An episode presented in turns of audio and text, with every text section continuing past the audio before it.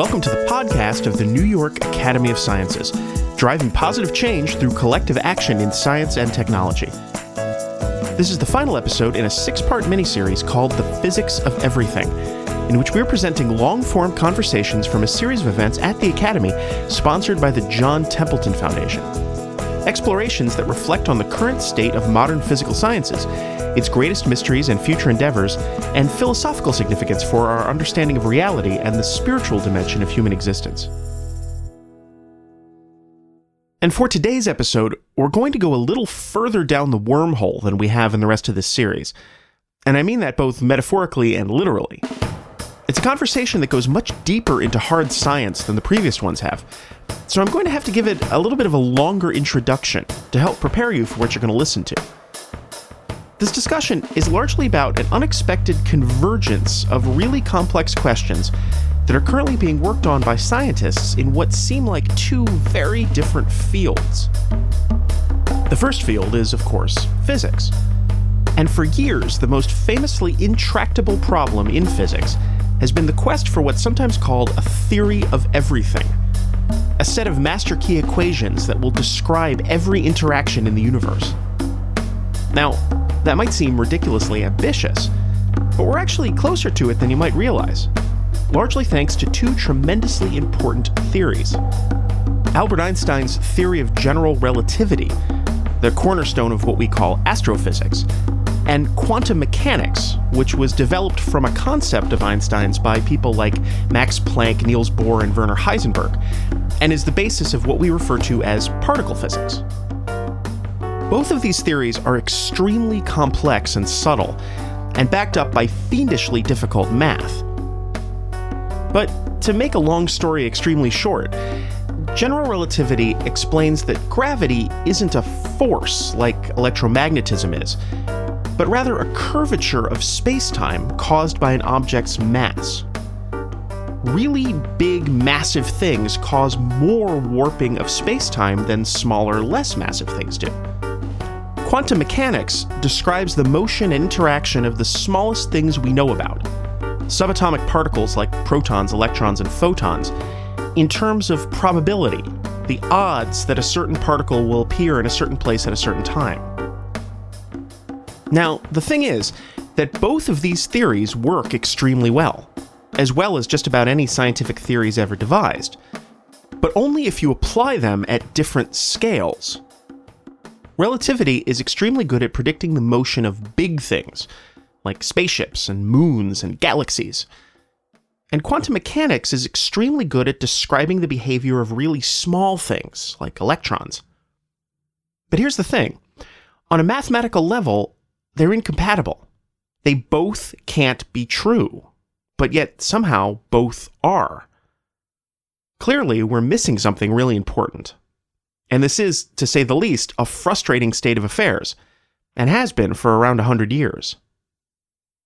Some of the latest and most promising efforts to reconcile these systems have to do with black holes, the most massive things in the universe, so massive that their enormous gravity sucks in everything, including light, and doesn't release it. And that's why we can't see them, hence black holes. It's in the vicinity of a black hole that quantum mechanics and general relativity clash most spectacularly, because at the edge of them, or if you want to use the lingo, the event horizon, there are all kinds of weird phenomena that are both extremely tiny and extremely massive. So we're not going to be able to understand them properly until we can square the circle and come up with a new theory that explains both quanta and gravity. The theory of everything that's eluded physicists for so long. Now, here's the strange part. These weird phenomena at the edge of black holes have become interesting to a group of scientists and engineers who, at first blush, would seem as distant as you could get from particle physics the researchers who design new kinds of computer hardware. A pursuit as concrete and practical as all this next level physics is theoretical and abstract. You see, classical computers operate by manipulating information using a cascading series of bits, or roughly on off switches. This was first done mechanically and then digitally by means of a series of ones and zeros, known as binary code. In a newer field called quantum information theory, the idea is to code information in the states of quantum systems. The smallest of these systems is called a qubit, Q U B I T, which might describe, for example, the polarization of a photon. And unlike a classical bit, a qubit can exist not only in one and zero states, but also in a mixture or superposition of these states. This gives a third option to each switch, not just on or off, but also on off. And this radically expands the possibilities of information that can be encoded in such a system and changes the rules of the game for how information could be stored and operated. So, what does all that have to do with black holes? Well, in the 70s, Stephen Hawking introduced the notion of radiation that comes from a black hole, actually escapes from it. This is now called Hawking radiation, and it's based on quantum effects near the lip of the event horizon. This radiation, which leads to black hole evaporation and eventually disappearance, has uncovered effects that occur in a black hole that do not have a description within existing theories. Over the decades since, the central question of this paradox has revealed itself to be what happens to quantum information when a black hole evaporates? All of a sudden, to solve some of the most fundamental problems underlying basic interactions in nature, we need to turn to a theory developed for quantum computing, and vice versa black holes might be the key to creating this new generation of computers. How does all this work? Honestly, I haven't the foggiest idea. But luckily, we have a panel made up of three people who do, and I hope you enjoy listening to them discuss it. This event was held at the Academy on June 29th of this year and entitled Did Einstein Kill Schrodinger's Cat? A Quantum State of Mind. The panelists were Dr. Daniel Harlow of the Harvard University Center for the Fundamental Laws of Nature, Dr. Scott Aaronson of the Massachusetts Institute of Technology, and Dr. Brian Swingle of the Stanford Institute for Theoretical Physics. Our excellent moderator, for the third time in this series, was George Musser, a contributing editor of Scientific American magazine and author of the books Spooky Action at a Distance and The Complete Idiot's Guide to String Theory. I'll let him take it from here. Thanks to all of you for coming out tonight for what will be a pretty fun and hardcore discussion about physics. So get ready. I think we're going to have a lot of uh, fun here. We're going to specifically go beyond the interpretational saga that you often hear about, the Einstein Bohr. We're going to zoom past 1927, zoom past 1935, and a light on the year, what, 2012 really is when this whole field got going. One of the most interesting recent developments, really, I think, in foundational physics and that these three gentlemen are really the, the pioneers of. Specifically, what they're doing is they're merging two previously disparate areas of basic physics. On the one side, quantum information, which includes a lot of those mysteries about quantum entanglement, but also seeks to build quantum computers, quantum code uh, networks, and things like that.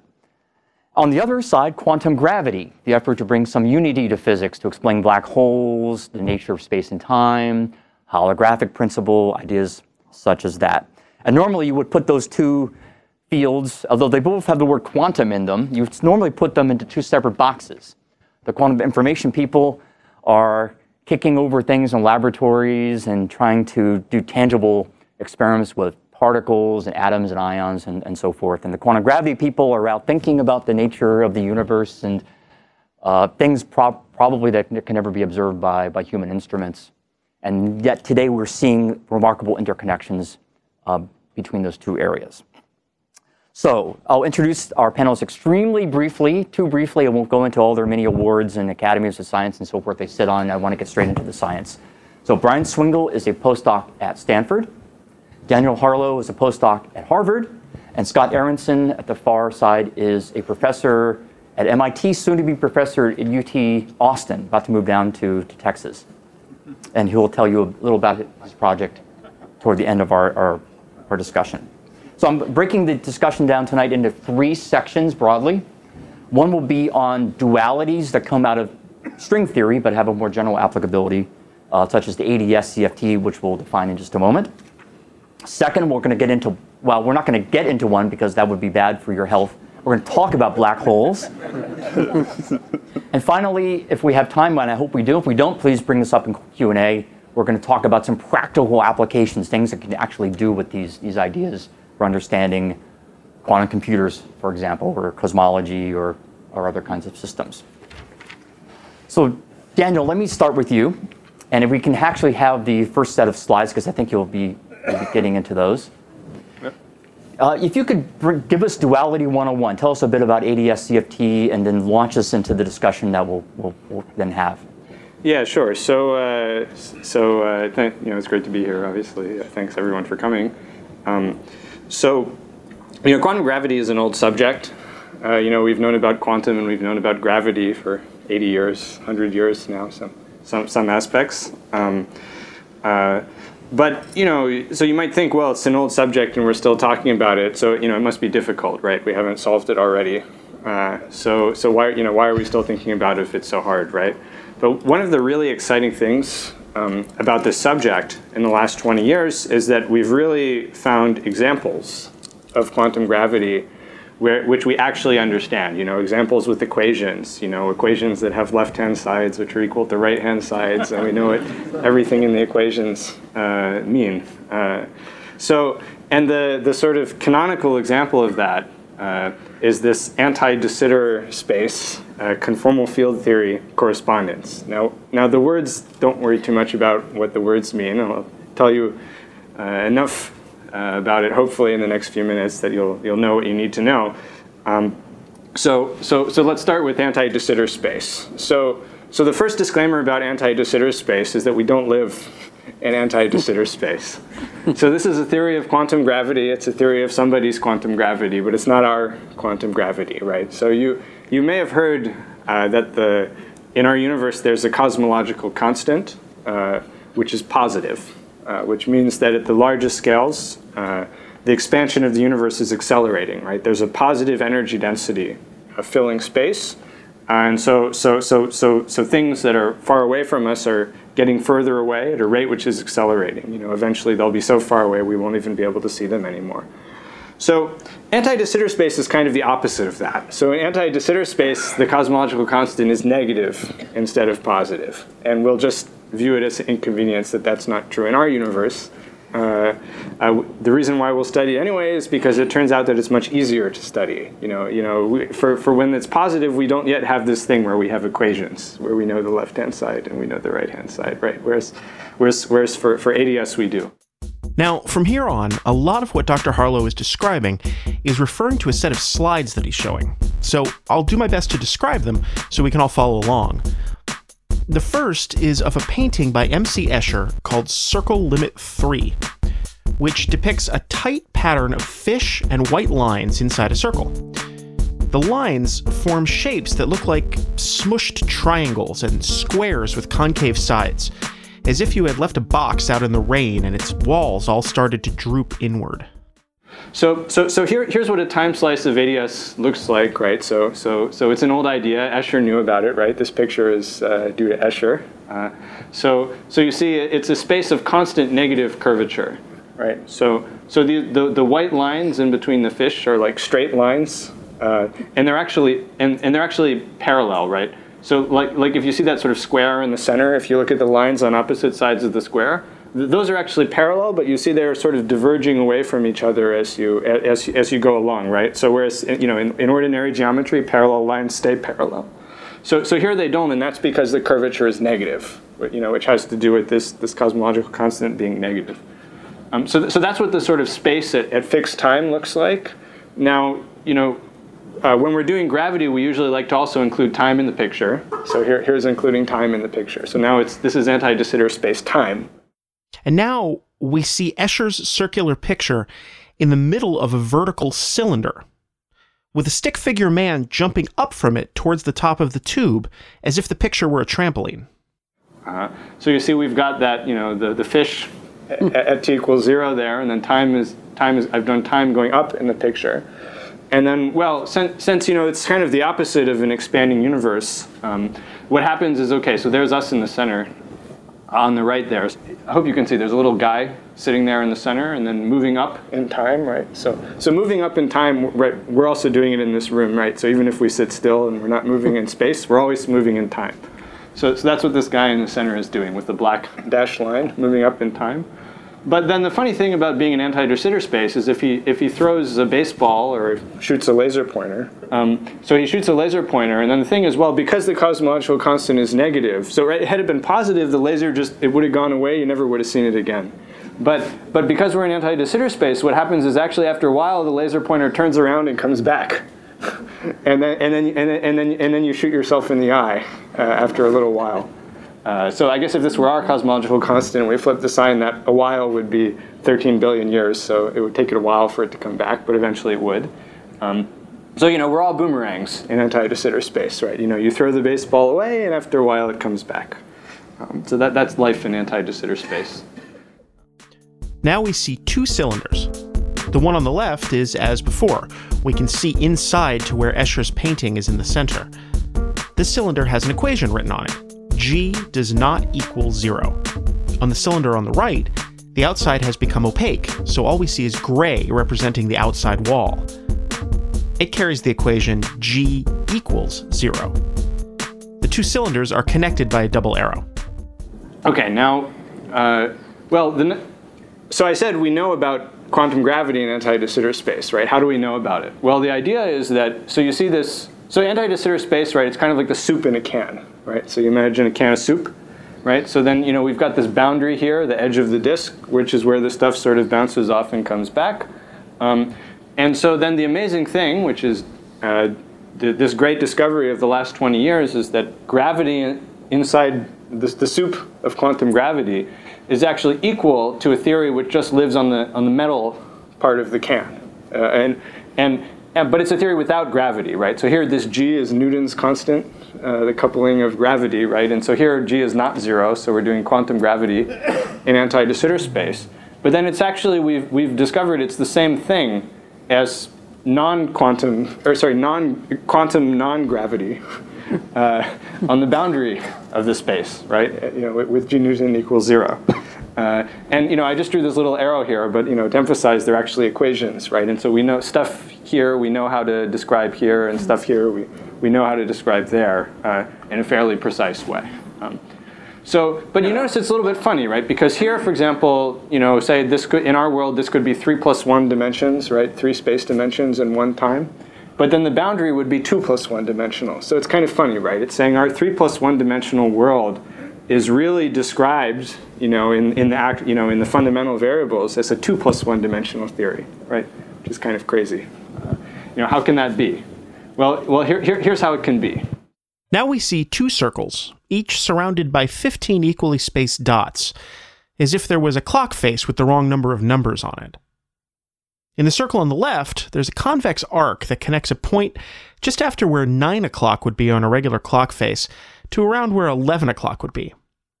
Inside this tiny sort of half circle shape is colored blue, and there's a stick figure person trapped in there also. On the right, the line is pointed in the other direction, and the larger area is blue, making a sort of chubby crescent shape.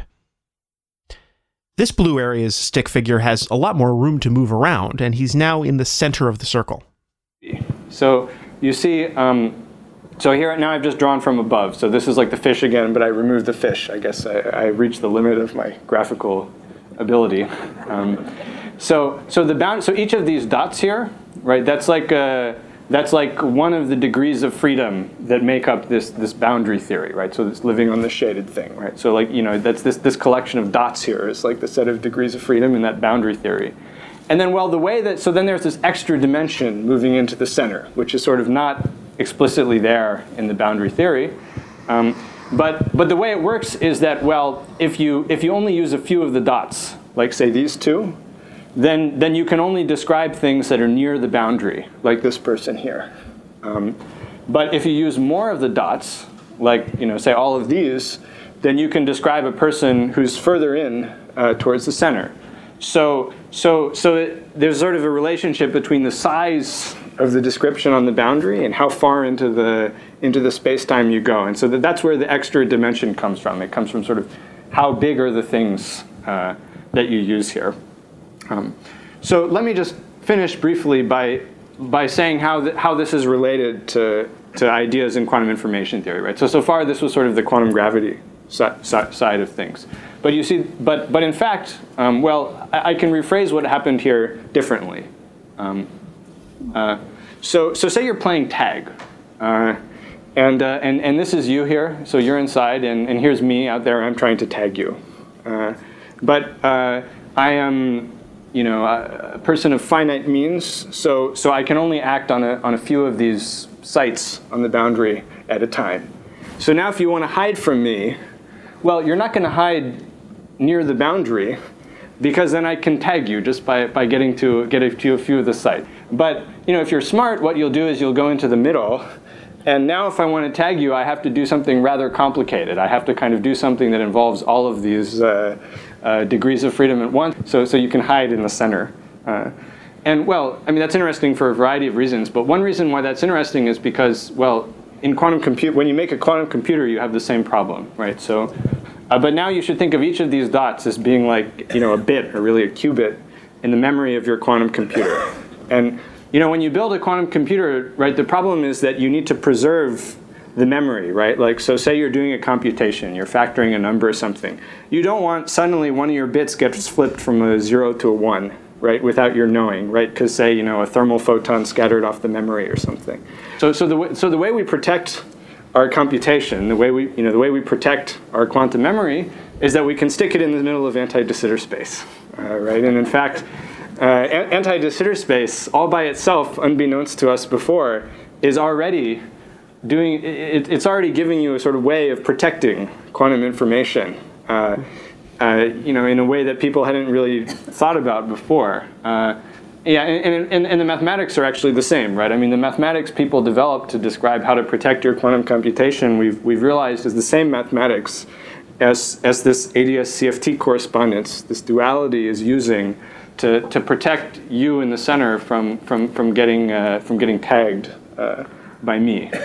No, that, that, was, that was really well done. Thank you. Mm-hmm. Sure. Scott, can you tell me, we'll, we'll, get into your slides in just a moment, but just mm-hmm. comment on some of these, the, the basic principle of using an idea such as quantum error correction for understanding quantum gravity. And is that, is that a surprising connection? or? Yes that was easy. we can call it a night. Next question. Of course it is. Okay. So, uh, all right. So, uh, so yeah. So, so look, there are a lot of surprising connections in this area that, that sort of, uh, uh, you know, I guess drew all of us in. So, so I should say, you know, again, it, it's great to be here, and it's a little bit. Uh, I feel a little bit sheepish, sort of sharing this stage because I'm not a uh, physicist at all, let alone a quantum gravity theorist. I'm a computer scientist. I'm sort of yes.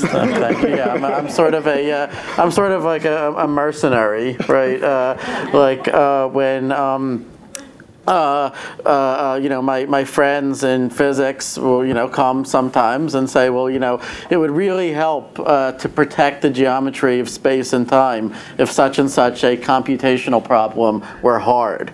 And I say, uh, so then tell me the problem. and uh, so that's sort of how, how I get involved. My, my main interest is quantum computation, um, particularly what you could, you know, I don't, I don't have a lab lab. I'm, I'm barely even allowed into a lab, uh, but I, uh, uh, I, I'm a theorist. I study what you could do if you had a quantum computer and what you could still not do even then. What are sort of the fundamental limits on computation? So I, I like to call my field the study of, of what we uh, still couldn't do with computers that we don't yet have. Um, but uh, so um, uh, so so uh, you know black holes were sort of you know never something that I expected that uh, I would be thinking about or working on, but uh, um, actually you know partly because of the work of these two pe- people and, and a bunch of others in the in the community, uh, uh, I've sort of uh, had no choice but to become interested. so uh, so I want to tell you a little bit about you know uh, how the theory of quantum computing has uh, entered into the the study of, of black holes, the black hole information problem. Daniel already gave you one example, which is through you know the appearance of quantum error correcting codes. In the ADS-CFT correspondence. Um, I'm going to tell you about uh, another connection uh, between um, computational complexity, which is really you know the thing closest to my heart, and um, and and black holes. This is ironically a piece of uh, Daniel's work that I'll be telling you about, uh, and. You know, uh, with uh, uh, you know, I guess uh, some you know minor uh, involvement that I had, and then I learned it all from him. Oh well, all right, but uh, but then uh, uh, and, and then we're going to come back and we're going to also later talk about the role of uh, complexity in the ADS-CFT correspondence. So okay, so uh, we all you know more or less know what a black hole is. It's you know like uh, uh, you know Las Vegas, you know whatever happens there stays there, right? And uh, uh, but or, or, or so people thought, right? A uh, you know huge discovery in the 1970s was when um, Hawking did this calculation that says you know black holes are not completely black in the sense that an observer who is standing you know outside of a black hole will see some you know radiation very very very slowly coming out and um, you know, this is one of the few things, uh, you know, in the intersection of quantum mechanics and uh, and gravity that sort of everyone has agreed about. You know, that this is a, you know, a physical phenomenon in our universe uh, because the uh, the prediction that this Hawking radiation should exist, uh, you know, used only like well understood physics of you know quantum field theory uh, and you know what's called a semi-classical regime. So so the prediction is that uh, if you you know is that actually a black hole would completely evaporate away into nothing. You know, for a black hole the mass of our sun, you would merely have to wait uh, 10 to the 67 years or so, and and, and, and, and it would be gone. Okay, that's the that is the prediction, uh, and. Um, you know that's that's just you know co- uh, considered you know one of the most solid things in the subject, and uh, so okay, but but it but it but it but it but it led to a problem. Uh, the, the problem uh, uh, arose because the same calculation that Hawking did that told you that this ra- uh, radiation should come out of a black hole at all also told you that this radiation should be completely thermal okay, which means it should be like completely random noise, you know, uncorrelated with whatever information uh, f- uh, f- was in the infalling matter that, that formed the black hole in the first place. Okay, and this was a serious problem because uh, sin- you know the laws of physics that we've known ever since Galileo and Newton really have had the property of reversibility. Okay, you can run them backwards just as well as forwards, right? Which means, you know, in principle, you know, you could unscramble an egg, you know, you could uh, recover, you know, you could, you know, you could not just burn a book, but you could recover the book from the smoke and the ash, you know, uh, and so forth. You know, we don't often see that happen, but that, but that's that's that's merely for statistical thermodynamics reasons. That's not for any reason of fundamental physics, right? And so that's that's a very important principle, the reversibility of all the microscopic laws of nature. And here, black holes seem to be the one exception to that because you, throw, let's say, an encyclopedia into a black hole, right? And what comes out is just this completely thermal state from which you can, can no longer recover the words in the encyclopedia, even, you know, assuming like infinitely advanced technology of the future. Okay, and in particular, this would conflict with quantum mechanics, which insists on such reversibility. Um, uh, so, so you know, a lot of the uh, uh, research in fundamental physics over the last 40 years was was in some way motivated by this problem, uh, uh, trying to uh, deal with it somehow. And so, um, you know, so so people sort of evolved toward the view that actually the information should come out of a black hole, right? So you might know that that Hawking had a bet about this with Kip Thorne and John Preskill. You know. Uh, he, Hawking bet that the information does not come out, and then 10 years ago he conceded that bet. I don't actually fully understand why he conceded, but in any case, he's, he's, he's on board as well that the information should come out. Uh, and if you know his field theory calculation says it doesn't come out, well then you know the, the sort of modern point of view is that that's just telling you the limitations of you know semi-classical field theory, right? You know a true quantum theory of gravity ought to be able to you know you ought to be able to use it to trace the information all the way from when it falls in to when it to when it uh, eventually comes out. And um, so this is considered you know a crucial test case for you know if you think you understand quantum gravity, well then explain how it is that the information comes out. Okay, and this led to a whole sequence of problems and paradoxes.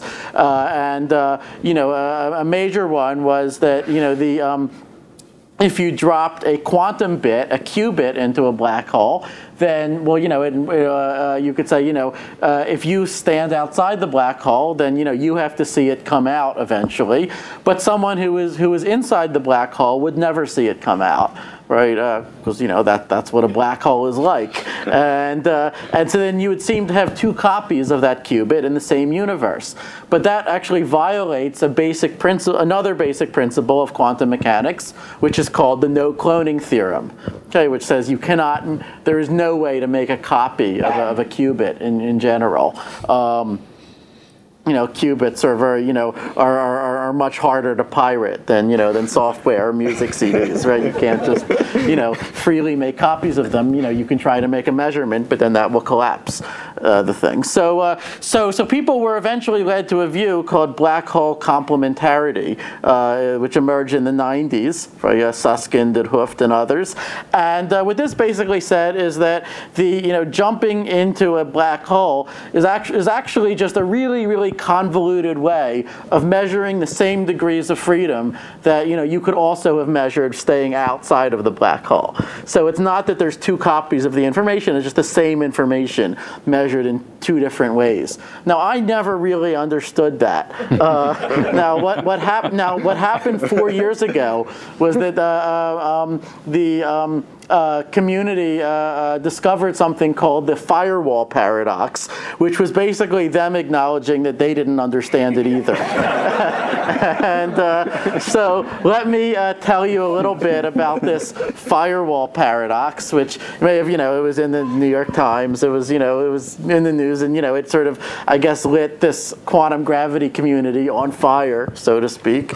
But the, you know, the basic idea, so, so, so it's, so it's, it's, it's kind of technical to explain exactly what leads to the problem. But the but the basic idea actually is is is fairly easy to state, right? It's that you know if you really took seriously the idea that you know the interior of the black hole is built out of the same degrees of freedom that are also on the event horizon and outside of the black hole. In other words, if you took seriously this idea of black hole complementarity, which was invented to, you know, uh, uh, get around this no cloning problem. Uh, well, then, you know, if they're really the same information, then there ought to be something that you could do let's say, to the information that is outside of the black hole, uh, um, which would affect what, what someone would see who is inside the black hole. Okay, so there ought to be some transformation allowed by the rules of quantum mechanics that an observer could do to the Hawking radiation such that if they then jumped into the black hole later, they would see that they had just completely messed up the black hole interior. Okay, and by messed up, I mean completely destroyed the geometry of space and time in the interior of the black hole, okay, which is a, a very strong sense of messing something up. And um, so, uh, so, so the, the, so the actual, you know, thought experiment that, that they proposed, you know, involves an observer called uh, uh, Alice. It's always Alice, and if there's a second one, then he's Bob, right? But, uh, but here, we're, here we only have Alice. And what she does is, so she, we assume she knows the complete state of the infall falling matter that forms a black hole. She knows all the relevant laws of physics uh, you know, and the black hole is perfectly isolated from everything else in the universe. All right, you know, we're just getting started with the uh, with the thought experiment assumptions here. Okay, so then you know she lets the thing collapse to form a black hole. Uh, then she waits for the black hole to mostly but not completely evaporate into Hawking radiation. That you know, as I said, takes 10 to the 67 years or so. We assume Alice has a really long grant, you know, much much longer than mine, uh, and. Um, and then, you know, Alice uh, collects all of this Hawking radiation with some sort of array of perfect photodetectors, routes it all into her quantum computer, like a network of uh, logic gates acting on a collection of quantum bits or qubits. Uh, so she processes the uh, qubits that have come out of the black hole in some specified way, you know, and she is looking for uh, evidence that, that, that, that, that this Hawking radiation is not in a completely thermal state. She's looking for proof that it really did encode the infalling information. Okay? Um, and, uh, um, and, and so to be a little bit more uh, clear about it, right, we can think of like three regions. There's the interior of uh, this black hole, which again has mostly evaporated already. We call that H. There is the Hawking radiation that Alice has collected and routed into her quantum computer. We call that R. And then uh, there's a third region, which we'll call B, which is just, let's say, one, we could even say just one qubit of Hawking radiation, which is just now emerging from the black hole.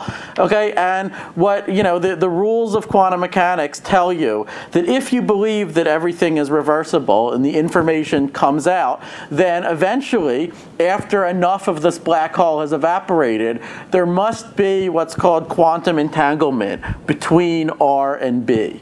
Okay, so so not only you know the Hawking radiation cannot be in a completely thermal state, but there must be correlations between the different parts of the Hawking radiation. And once enough of the qubits have come out, uh, for technical reasons, it turns out uh, at least half of the qubits have come out. Once that happens, Alice could, in principle, do a measurement that would detect that those correlations are present. So she could actually see that there is um, almost maximal entanglement between R and B.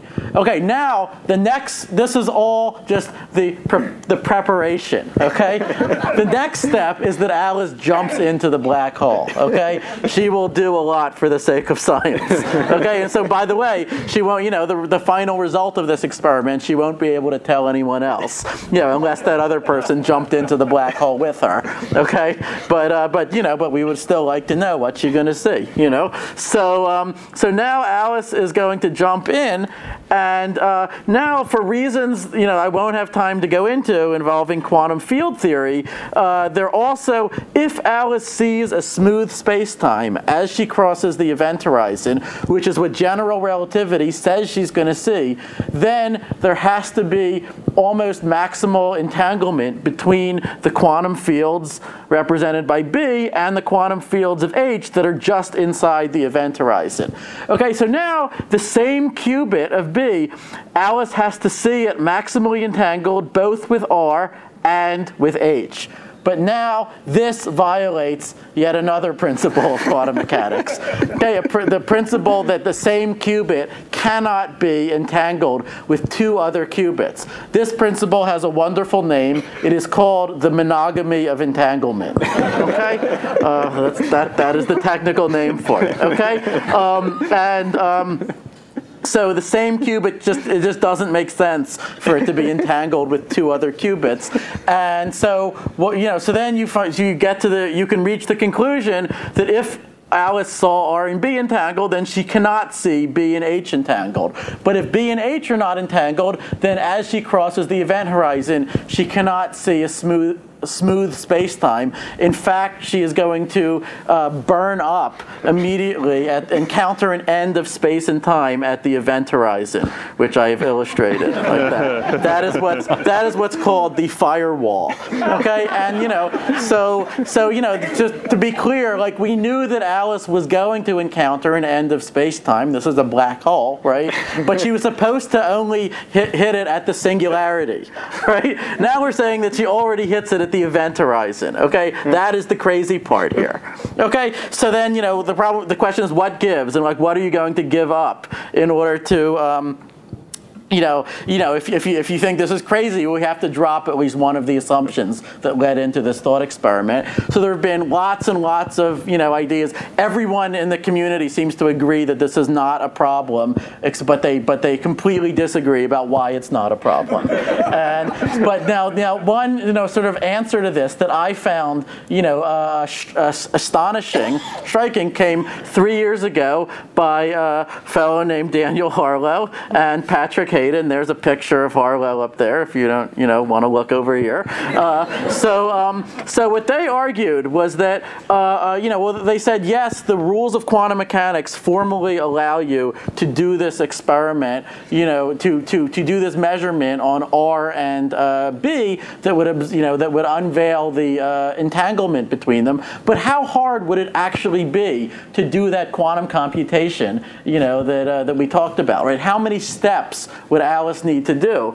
And they gave actually very strong evidence that to do that uh, would take a number of steps that grows exponentially in the number of qubits of the black hole, which means not a mere 10 to the 67 years, but in this case, more like 2 to the 10 to the 67 years. Okay? Which means that, you know, way before Alice had even made a dent in this computational problem, the black hole would have long ago evaporated anyway. Okay, and there'd be nothing to jump into anymore, so then maybe there's no problem. Maybe we can all go home happy, you know? But, um, all right, you know, now when it came to the crucial point of why is this problem actually hard? Why does it involve, you know, exponential time, right? There was so much in their paper, you know, in their amazing paper about this that I just barely understood. But then when they came to the point of why is the problem hard, then suddenly I recognized that they were using my PhD thesis. So, um, so you know, so because, you know, that's, that's sort of my subject. What is hard even for a quantum computer? And, uh, you know, in particular, I proved something in 2002 which said that uh, if you're if you've got like a long list of numbers, let's say from one to n, and you know let's say each number appears in the list many times, and now all you want is to find a collision, meaning you want to find some uh, you know uh, number, you know you want to find two places in the list where the same number appears. Okay, this is a very important problem for cryptography, for example. If any of you have heard of uh, collision resistant hash functions,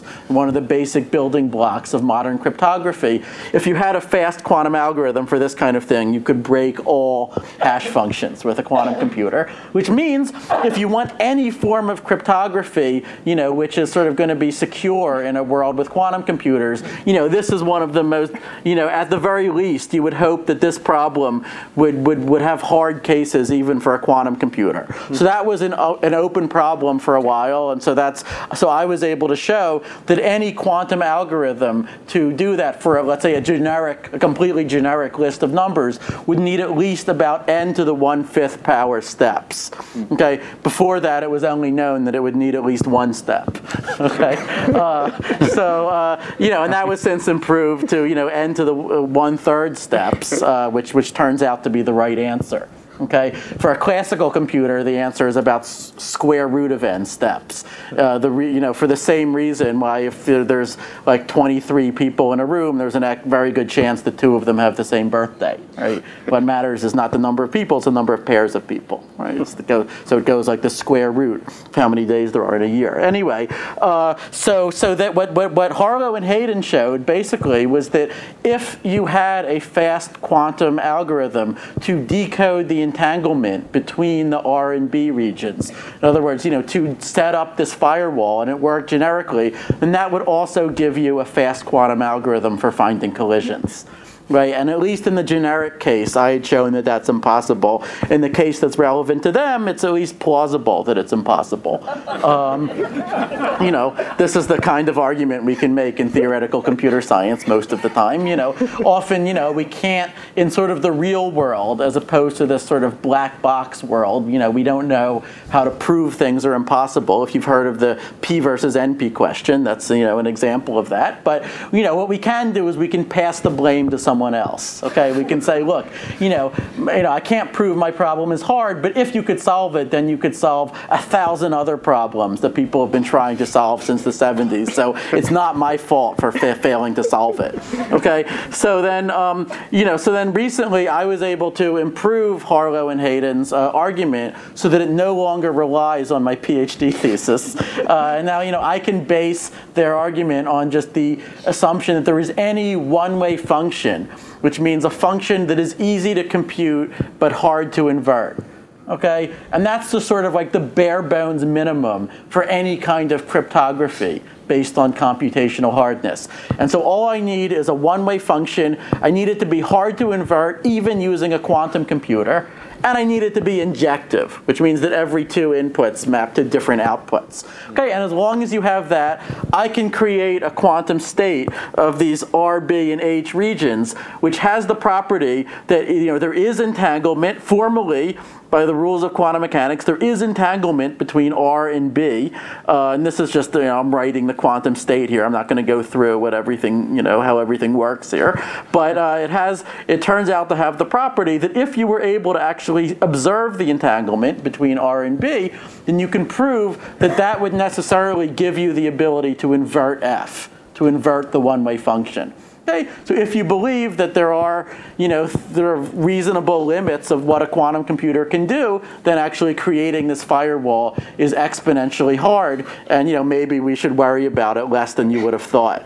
Okay, now you know a key assumption behind all of this was that you know we're somehow you know with the, the physics of a black hole somehow get us close to the generic case of this sort of mathematical problem that we're able to prove is hard. The reason why we believe that is that it is thought that black holes are actually extremely efficient scramblers of quantum information. That they, you, know, you take a qubit, you throw it in, and it just sort of gets mixed up with all the other qubits almost as fast as that could possibly happen. So now Brian is going to explain why we think that scrambling happens. So over to you, Brian. Actually, Brian, I'm wondering if you could jump over, first of all, explain what scrambling is, but then jump to your experiment. Because he's hmm. actually going to show this in the laboratory. Just a paper came out like three weeks ago Yeah. on this on this very question. So give us scrambling 101 then, and leap over to your experiment. Sure. Yeah. So ma- maybe to give some background, so I, I- I didn't start out started studying quantum gravity. I'd like to think that it kind of came looking for me. so uh, fr- from the point of view of Daniel soup can, I started I started out on the boundary, so I didn't know about the inside.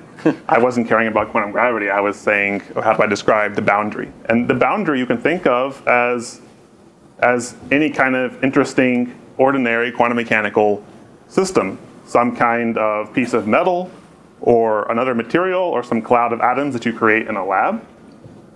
And these kinds of systems, there's no gravity. Gravity doesn't seem to play an important role. We can neglect the fact that Jupiter is moving around when we try to understand, uh, you know, how this metal becomes superconducting or how it becomes a magnet or, or these kinds of things.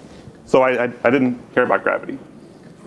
But nevertheless, when you try to understand how to describe the properties of these materials, well, then you find that what you have to do is to understand the way the quantum state of the system behaves.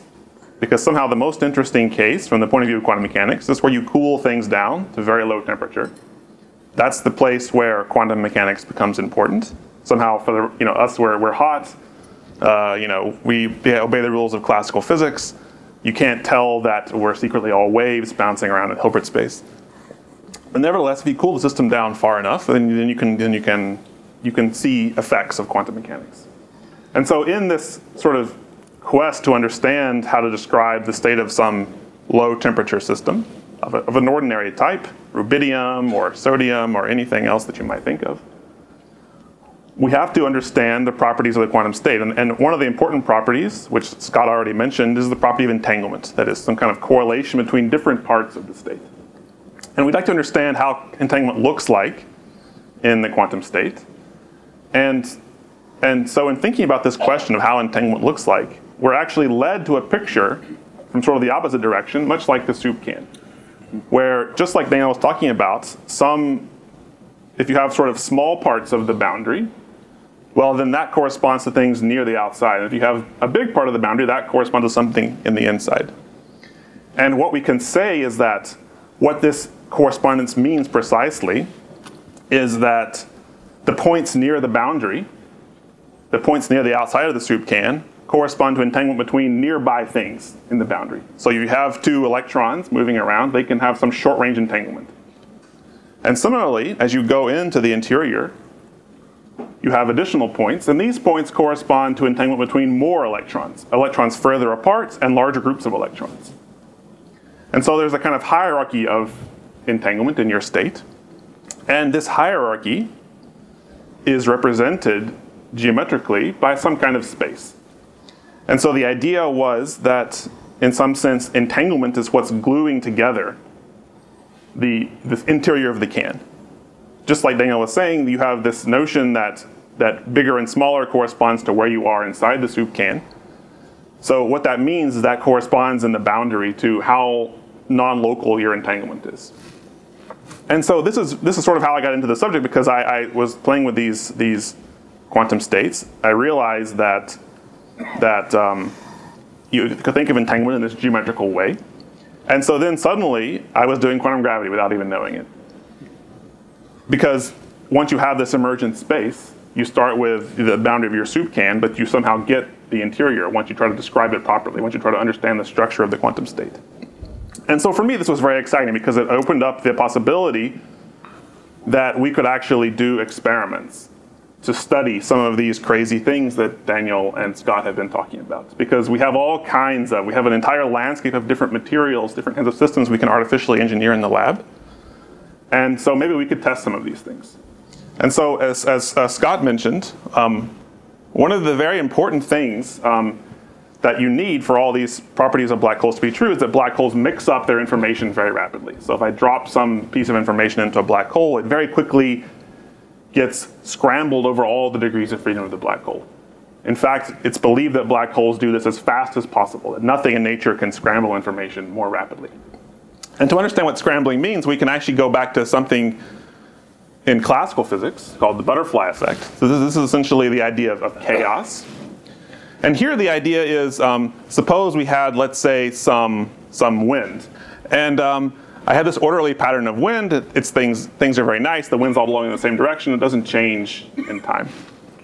Now the butterfly effect says that if I, if I, if I were instead to take this orderly pattern and somewhere down here, a butterfly flaps its wings, well then that flapping of the butterfly wings, provided the way the system works is sufficiently chaotic, has a growing effect in space and time. So you see here, I've rotated the arrows just a little bit, that somehow corresponds to the fact that just after the butterfly has flapped its wings, nothing much has happened. You know, it's just a butterfly. It doesn't change the wind pattern. But as I go later in time, the effect of the butterfly's flapping of its wings increases in space and also increases in magnitude. So you see the arrows are rotated more drastically as you go up. And so now somehow the picture is that in this system, chaos means if I start with this orderly pattern and I add this perturbation, if I sort of imagine going backward in time, perturbing one of the one of the places, going forward again, then it has a drastic impact on the way the wind velocity looks later in time. So somehow this butterfly flapping its wings has a drastic impact later on the direction of two points of wind. Okay? And so so as was said, the idea is that black holes do something like this, and moreover, they do it extremely rapidly and extremely strongly. So here's a, a, kind of picture in the black hole context. So this picture here is a picture called a Penrose diagram, which describes the space-time of a pair of black holes. So this is one black hole here. This is another black hole here. They meet in the center. And so this is actually what's called a wormhole or an Einstein-Rosen bridge, which connects the two black holes together. So in principle, there's a spatial connection between one black hole and the other. And actually, this illustrates one of the principles I mentioned before, the idea that entanglement can bind space-time together, because here, what the meaning of this wormhole is, is that this set of degrees of freedom here and this set of degrees of freedom here are entangled in some important way. And so the idea, just like our butterfly, was we want to measure the correlation between some degrees of freedom. And the idea of chaos is we, we go backwards in time, we apply some small perturbation, And then we run things forward in time again. And we see what happens. And if we can understand how the correlations between these two degrees of freedom are disrupted by this perturbation we did backwards in time, well, then we can understand something about how the black hole scrambles information because this is like putting one little bit of information into the system, and we want to see how big of an effect, how many degrees of freedom that affects at later time. And in fact, if you do this calculation, what you'll find is that black holes, as I said, scramble very rapidly. So here we're not making a conjecture anymore about black holes being generic. We're actually calculating something using the, the miracle of ADS-CFT. And what this calculation shows is that the effect of this perturbation becomes very large as you push it backwards in time. And in fact, becomes as large as rapidly as possible. And so the idea that we had was, was since in principle the boundary is some ordinary thing, it's just a quantum mechanical system, there's no gravity involved, maybe we could actually do this kind of experiment. Maybe we could actually measure correlations, measure how they're disrupted by in effect going backwards in time, applying our perturbation, and running forwards in time again. That may sound kind of crazy, the idea that you can go forward and backward mm-hmm. in time, but actually it's not crazy. In the modern world of sort of designer quantum engineered systems where we take our very cold atoms uh, just barely above absolute zero, we have all kinds of lasers, we can actually do things like this. And so there's an experiment that you could actually do to measure this butterfly effect in these quantum mechanical systems. And the experiment looks something like this. The idea is you want to measure the difference between first applying or measuring V, going forward in time, applying your perturbation, and then going back. And you want to measure the interference between that and a different option where I first do nothing, then I go forward in time, I apply W, then I go back, and then I apply V. So this measures, in a sense, the degree to which doing W in the distant past has an impact on V. If, if there's no difference between these two, these two histories, well, then the impact of V on uh, the impact of W on V is, is very small. The butterfly wings don't have a strong effect. But if there's if these states are very different, that's a signal of chaos.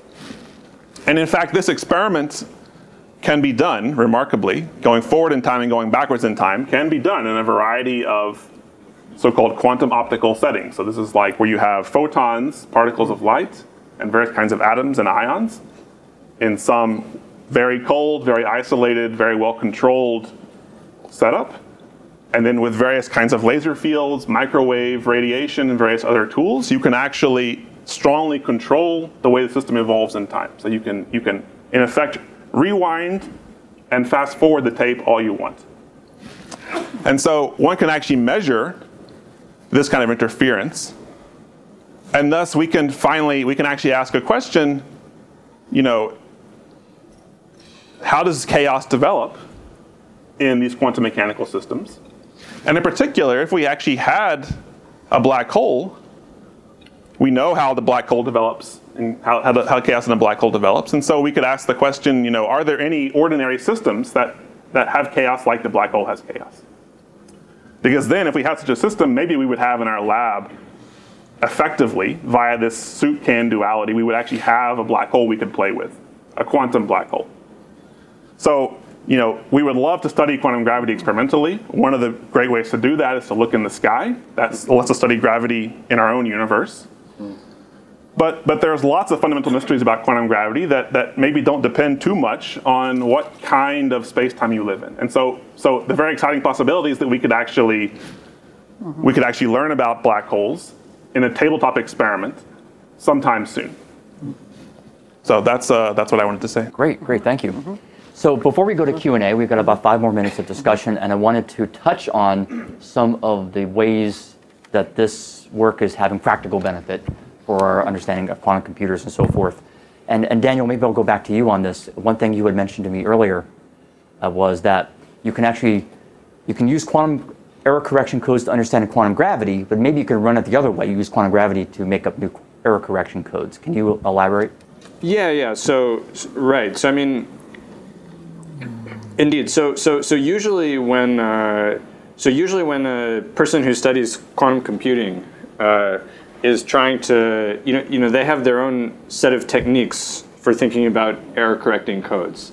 Uh, and you know, un- unsurprisingly, um, they they try and find simple error correcting codes, right? You know, because the, you know they want to have you know something which runs on their computer in some straightforward way. You know, uh, it's not too you know often it's based on previously existing classical codes. You know, of you know of the kind that you know the bank or the military or whoever is using.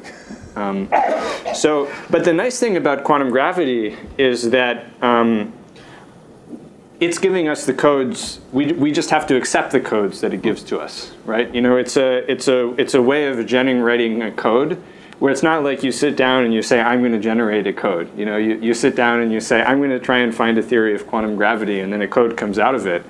And then, unsurprisingly, the, there'll be codes which don't necessarily have they have they have different properties than the codes which which coding people have already come up with. Uh, and, and, and for some things, they're more efficient. Uh, you know, roughly for the same reasons that Brian was suggesting about how you know black holes are sort of the fastest scramblers. They're also sort of the best uh, encoders, if you like. Um, uh, and, and actually, there's there has even already been um, some pro- progress along these lines. I mean, people have invented actual codes that you know you could put on a quantum computer, uh, which were designed uh, by saying, "Oh, let's see if we can come up with a with a model of holography." You know, this ADS. CFT, but you know, which is simple enough that we could explain it to a computer scientist. Uh, you know, so, so yeah, I, lo- I love you too. I love you, Scott. um, yeah, so I don't know. I think it's exciting. Uh, probably there'll be more. There'll be more things along these lines in the future.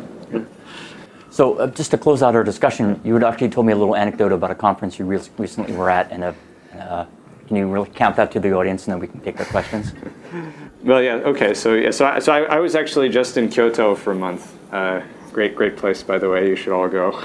Um, but uh, you know, it, it was.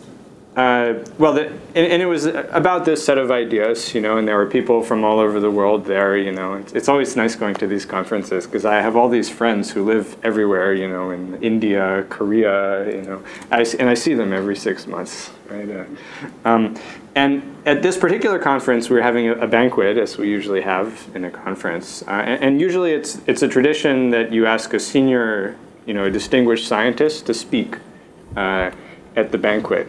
Uh, and, and you know, usually this consists of just sort of telling lame jokes about the organizers, and you know, I mean, the, usually the speeches are not the most uh, illuminating things in the world. I think my colleagues will agree. Uh, but uh, in this particular case, the speaker um, was John Cardy, who is a great, uh, really one of the great uh, theoretical physicists of our time. He's British. Um, he's worked on many things. Uh, um, and he was saying, you know, what, what he said, which you know to me really was, you know, it, it, meant something. You know, he said, you know, you young people have no idea uh, what you're what you're what you're a part of here. You know, you know. Th- he he said he thinks that this is in some sense a golden age of theoretical physics, right? Where all of these different disciplines, which in the 20th century were you know, in different departments, or even if they were in the same department, they never talked to each other, you know, are all now talking to each other, you know, and new things are coming out of it, and information is flowing in,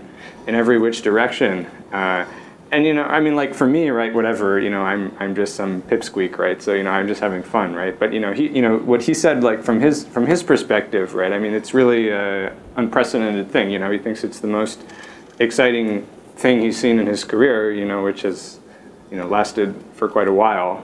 Uh, you know, and so I mean, yeah, to me that was inspiring. I don't know. Uh, It is to see this conjunction of these two disciplines that had been in separate floors of the department before Yeah. talking.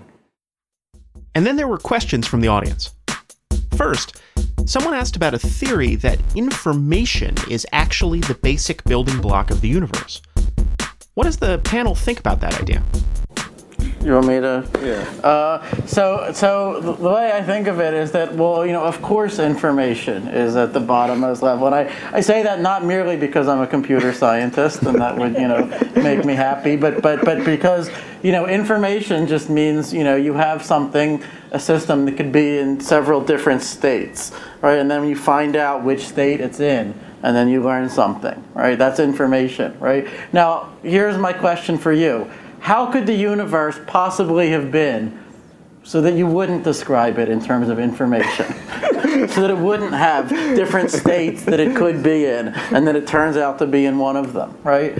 It's like you know, uh, uh, um, you know, like matter and energy. You know that we could easily imagine a universe with no matter and no energy, which would still be interesting. Okay, uh, if any of you have seen Cellular Automata, like Conway's Game of Life right? That's an example, right? Uh, um, you know, matter and energy are just specific features of the laws of physics that we happen to find around us.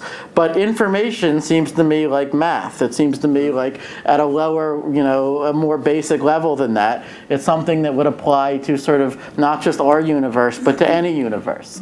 So to me, the interesting questions are really, you know, when you when you try to go beyond that and you try to ask, well, how exactly, you know, you know if, if you chose to think of our universe as a computational process, which yes, you can do, you know, of course you can do, right? Then what kind of computational process is it?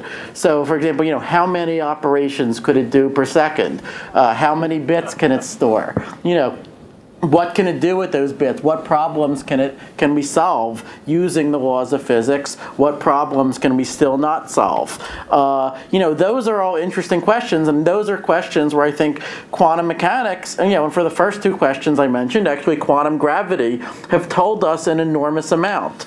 Um, so so so that that's really where I you know and that's part of the reason why I think physicists have been using the language of information more and more because you know partly because quantum gravity almost forces that language on you you know partly because of the impact of things like quantum computation well maybe I, yeah let me just briefly yeah. add to that so mm-hmm. I mean right you know my, my computer science colleague here writes so th- this kind of thing is almost obvious to him but to, to a physicist uh, as a physicist, we're almost hardwired to identify the information with the stuff that's carrying the information, right? Like when we, so we don't talk about qubits, we talk about spins, you know, and when we, we, we, we think of, you know, the, and, and then, you know, the spins in the hard drive in your iPhone or whatever are different, uh, you know, then uh, I don't know uh, whether I write down ones and zeros on a piece of paper because obviously those are totally different things. One is a piece of paper and one is a spin in a, in, in, a, in a piece of metal. Those are described by totally different physics, right? So, so the thing which we have been learning from the computer scientists is that sometimes it's convenient to forget uh, that, that, that different, you know, the information is encoded physically in different way in different systems, uh, and just to think about the information. I mean, at least for us, that's been the, the lesson we've been learning from that. Next, someone asked for a clarification about something Dr. Swingle said about the backward processes of cold atoms. Could he elaborate more on that idea? And also, would this backward in time process be possible with something called Josephson junctions? Which are a way of connecting superconductors? Okay, great question. Um, uh, let me answer the first, the second part first. I, with superconductors, I think certainly you could do something like this with, with properly arranged setup. There, you could construct interactions that you could reverse. Uh, uh, one thing I just wanted to clarify, uh, just to, uh, uh, uh, you know, as far as I understand or know, Brian is not planning, proposing to build either a uh, time machine or a black hole, literally in the lab. Well, you know, the way that I, the way that I would describe the very interesting thing that they're proposing is that they are proposing to do a quantum computation. They're proposing to, you know, use these physical systems like, you know, the uh, quantum dots or the or the super you know, superconducting qubits or whatever it is to simulate a process where you simulate what would happen if you could run time backwards, or you know, you know, uh, and and uh, you know, and, and possibly do it more efficiently than we can do it with existing classical computers, which is you know a perfect example of the kinds of things we're interested in in quantum computing. You know, how can we uh, do something with a quantum computer that is useful in the sense that you know we, we would have a hard time doing the same same thing with a classical computer. This is actually one of the best examples I've heard of, uh, you know, how like with conceivably technology of the you know relatively near future, we could do something that's useful, you know, where, where, where, you know, there's an asterisk on you on the word useful here. I mean, you know, useful for quantum gravity theorists, but but still, uh, you know, I think it's a great Well, you know, in, yeah. indeed, I mean, like Is there Yeah. another definition of Schrodinger's useful? cat was mentioned. Schrodinger's cat was mentioned, you know, in the in the title, and these the superposition that we have in mind, the interference between these two states are like two different cat being dead or cat being alive. Because chaos, the thing about chaos is it amplifies Mm-hmm. everything. So you make a small change, and it gets amplified. Just in the way when you see a photon hit a photodetector, it causes some cascade of release of electrons that, that make a, makes a macroscopic signal. So we're really imagining superposing two different sort of macroscopically distinct, or at least fairly macroscopically distinct situations, and trying to measure the interference between them. So that really would be some very dramatic quantum mechanical effect that, as far as we know, is extremely difficult to simulate or calculate using the computational resources that we currently have at present. Great. But yeah, just just to also say about you know the, the time reversal. I mean, it's sort of it- it's really very much an art form at this point. I mean, it, you have to pick the right system and find the right mechanism. But but to give a simple example, we had two particles that, that had some interaction. So there's a force between them, and they, they, they let's say they attract, so they come together. So you can imagine if they're coming together like this, in time they're mo- moving together. This is forward in time with, with attractive interaction. If I could somehow change the interaction to be repulsive, then they would move apart. And that looks like rewinding the, the attractive thing. It looks like it, rewinding it backwards in time. So if I could effectively switch the sign of the interaction, if I could make the interaction repulsive instead of attractive, or vice versa, then this is part of the procedure which allows you to effectively go backward in time. Mm. And this can be done. Um, you know, atoms have internal states. By applying magnetic field, you can use something called a Feshbach resonance to actually change whether two atoms are attractive or repulsive. So this is something that you could actually do in the lab, where you, you'd have some attractively some attractive atoms. You apply a magnetic field of just the right size, and suddenly they become effectively repulsive. And so then, in, in effect, they are going backwards in time now under that different kind of dynamics. Next, someone asked about computing and the fact that while computers are digital, breaking things down into ones and zeros, or ones, zeros, and other in the case of a quantum computer, the brain is not. It sees and understands analog things like lines and colors without having to convert them into digital information. What does this mean for the future of computing and our understanding of how to process information? So let me let me comment on that because um, so you know we didn't say much about what this boundary theory actually is, um, but but it's actually analog. Uh, so so the boundary theory it's called a conformal field theory, and the degrees of freedom are continuous variables. Uh, you know the the where they are in space is a continuous variable. Um, so so you could say why are why are we always talking about talking about it in, in terms of discrete things? And in fact in fact that is a sort of good sort of impertinent question to ask some of the people who are always talking about this. And it and it's true that we don't understand the details of how how to relate our intuition from the discrete description into the continuous one.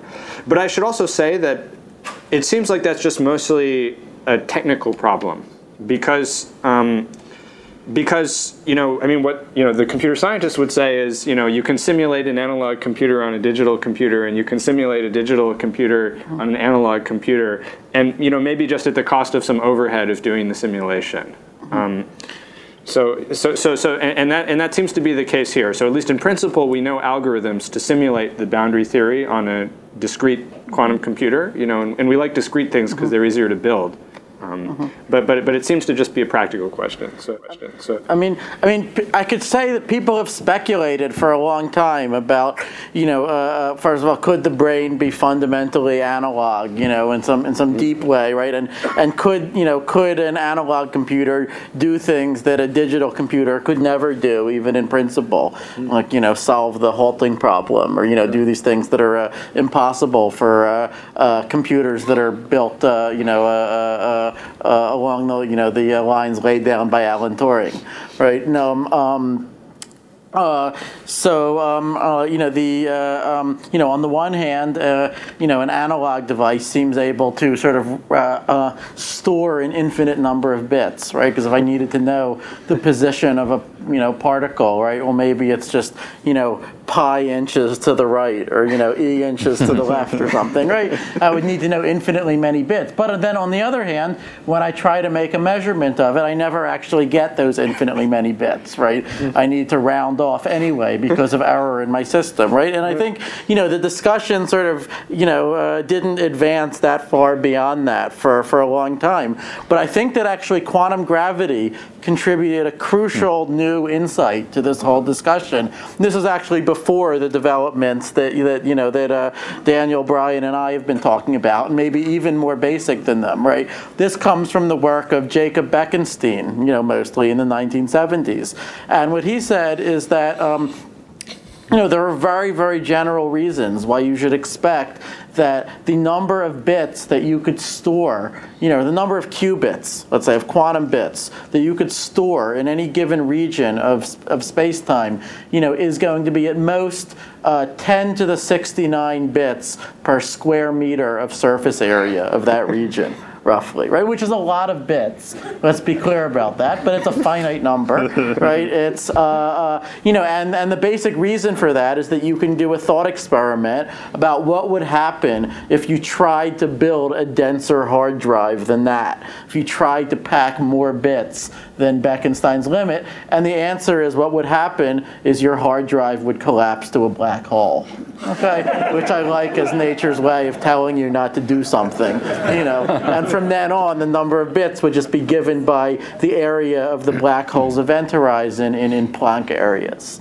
Okay, and um, so you know, so black holes are, are, actually, you know, they were once thought to be hairless, you know, to be these totally featureless objects. Actually, in quantum gravity, they are the hairiest objects in the universe.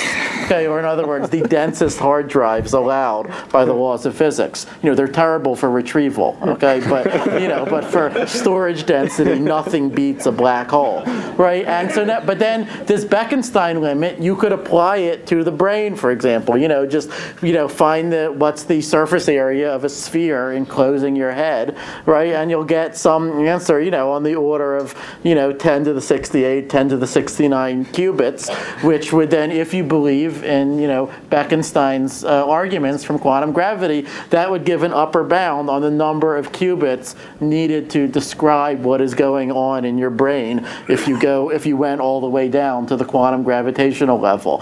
So that would give a sense in which the brain sort of, you know, or any other any physical system sort of would have to be discrete at the level of, you know, a the result of any measurement that you could actually make on it.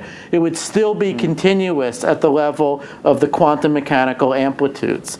Right? Quantum mechanics has this sort of this sort of continuity that's baked in to just you know what a qubit even is in the first place. But that I think of as a very very benign kind of continuity because that's the kind which is not subject to the butterfly effect that Brian talked about okay, a small error in you know quantum mechanical amplitudes is not going to blow up in time and become a larger error. And the reason for that is basically that the Schrodinger equation, which is the defining equation of quantum mechanics, is a linear differential equation that sort of preserves uh, uh angles between vectors so it doesn't blow up small errors. So you know, so so if you believe Bekenstein, then there is at most this benign kind of continuity in the brain and not the the sort of worrying kind. Next, someone asked Would quantum computing be useful to a robot, especially in terms of how they might be able to socialize?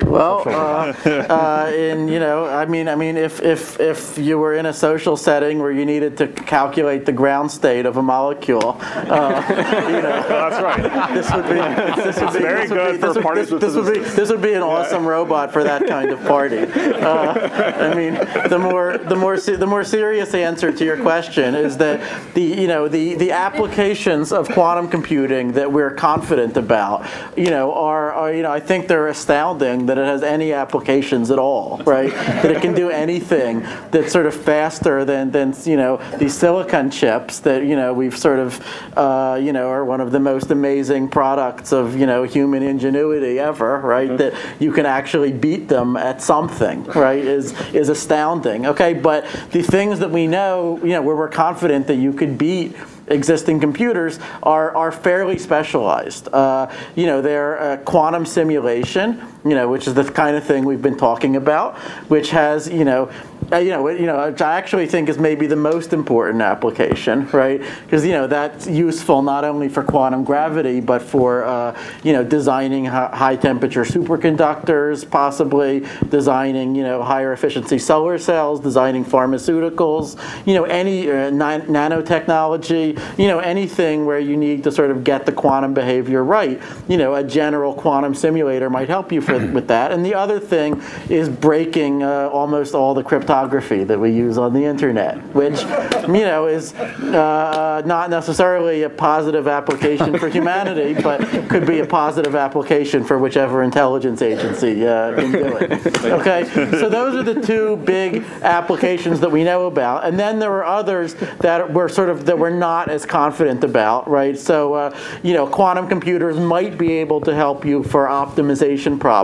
You know, if you've heard of NP complete problems, they could help you. You know like the traveling salesman problem or whatever, they might help somewhat for, for those. You know, or machine learning tasks like uh, clustering, you know, classification. Again, they might be able to help you somewhat. Uh, but those are less clear-cut cases because, you know, often we have a quantum algorithm, we know that you could run it, but we don't really know, we don't have a provable performance guarantee. We might have to just build the quantum computer and try it out before we really know what these algorithms do. Or even in the cases where we do know what the algorithms do, often we're not very confident that there couldn't be a classical algorithm that would do just as well or nearly as well, right? Which is like the other thing that makes this field so hard, right? That it's not enough for us to do something. You know, we have to establish that the classical people would not have been able to do it, right? Which is, you know, a large part of my interest. Also, I'm interested in impossibility theorems. You know, they're more, you know, uh, you know, when when something is poss you know when something is possible, that's just a proof that it's impossible to get an impossibility theorem. Okay. and to follow up, what about modeling social processes or brain processes? Could quantum computing help? Well, you know, I think the, the for, for brain processes, the answer to that depends on whether you think that quantum mechanical effects are actually relevant to what the brain is doing, right? If you think so, like if you thought that it was important to precisely model the, you know, biochemistry of every neuron, you know, in order to simulate a brain all the way down to the quantum level, then absolutely a quantum computer could help you with that. On the other hand, if you believed what I think is the more common view in neuroscience, which would say you only have to look at sort of a higher level of abstraction. You know, you can sort of, you know, uh, treat the neurons as, you know, more, a little bit more like, you know, classical, you know, logic elements of some kind. Then it's not at all clear that a quantum computer would be helping you much uh, to simulate that. Uh, so, so I think that it's you know it's not it's you know the answer is not obvious, but part of it just depends on you know on on on how fine grained you want your simulation to be. Next, when you say three qubits coming out of a black hole, what does that actually mean? What physically is happening? Be a polarization of a photon, right? Yeah. Yes. Yeah, yeah, yeah. So, so of course, in any physical system, the information is carried by physical things. So for black holes, we think that most of the information um, will come out in photons. Some of it will come out in gravitons. Uh, and there, and those have both continuous and discrete degrees of freedom because you know there's sort of the, say the direction it's pointing and then the uh, the the polarization. Right. What he's trying to say is just that there's a bunch of qubits coming out. That's a computer scientist. Yeah. and finally, a simple question: What did this conversation have to do with its title? Did any of this tell us if Einstein killed Schrodinger's cat? Well, we didn't pick the title. Most of it wasn't my responsibility either. Well, I mean, I, I think the idea was just that uh, the idea is just that there is this tension between quantum mechanics and mm-hmm. gravity, which has been around for you know a long time. You know, 80 years at least, people have been trying to quantize gravity. Uh, mm-hmm. So you know, I guess probably yeah, probably, yeah. I guess we were joking this morning that or this afternoon that maybe it would be better to say, did did Schrodinger's cat kill Einstein? That seems to be more the direction things are things are, are going. Um, but. Uh, Yeah, yeah. I mean, so yeah, I think it's just you know how, how, how in the end. I mean, it's embarrassing, right? You know, I mean the you know the other forces of nature we've were combined with quantum mechanics at the latest in the early 70s, uh, and gravity has just been hanging around, you know, confusing us uh, since then. And you know, I, I, hope we've conveyed that we've learned some things about it. You know, it's not you know I, I guess right. I mean, it's not you know, it's not things like you know the problem of consciousness or the meaning of time, where you know it, we don't even know what it means to make pro- progress on those things. I mean, you know, quantum gravity is a thing that's well enough defined. We can, in principle, make make progress on it and do um, make make progress on it. Um, but you know, still, we don't actually know in the end. You know, if we try to describe, you know, okay, say I fall, say say I fall into a black hole, uh, ten seconds after I cross the horizon. Um, you know, what's the probability that I see an elephant? I mean, that's that's a that, if someone comes to you, uh, you know, like I get in my inbox sometimes telling you they have a theory of quantum gravity. Uh, this is a question you should ask them, right? You know, because this is an experiment we can do. And so any any self-respecting person with the theory of quantum gravity has to be able to answer that mm-hmm, question. Mm-hmm. Uh, right. And we can't. Right. Yeah, we, we right. don't know like what the formula is to mm-hmm. compute that probability. And in fact, we don't even even know if it, if, if it makes sense that it's a probability, right? Like, you know, probabilities are real numbers, right, which we measure by repeating experiments many times, but behind a black mm-hmm. hole, you can only repeat the experiment a finite number of times anyway. So, does it have a right to have a probability? I mean, if it doesn't, then, well, then clearly that's modifying quantum mechanics, because quantum mechanics is about probabilities, right? So, I mean, you know, I mean, I think mm-hmm. we, we still, there still is this, this basic tension uh, between gravity and quantum mechanics that we, you know, hopefully will keep us employed uh, yeah, yeah. Uh, at, least, well, think, at least for a while longer. If I can just add one thing, I mean, uh-huh. I slightly disagree that it's embarrassing we haven't solved the problem for the simple mm. reason that we don't have any experiments that, that measure some combination of quantum properties and gravitational properties. And this has always been crucial in making progress mm-hmm. in physics. Mm-hmm. So, so, so, to me, a very exciting you know, part mm-hmm. of the recent story is that maybe in some sense we will soon have some experiments mm-hmm. that we can try to learn either cosmologically or perhaps in these quantum simulations of the behavior of the black holes. Mm-hmm. And I think that will really help, it, both in telling us what kind of questions to ask, what are the right questions, and also in giving us non trivial answers to those questions that we can then try to understand mm-hmm. using our theory. And we'll end there. Thanks for listening to the New York Academy of Sciences podcast. This episode was produced by your host, David Hoffman, who wrote the introduction with Dr. Luisa Bocacheva. Production assistance by Carrie Caston, administrative and scientific oversight by Dr. Jennifer Costley. Special thanks to the speakers George Musser of Scientific American Magazine, Dr. Daniel Harlow of Harvard University, Dr. Scott Aaronson of MIT, and Dr. Brian Swingle of Stanford University.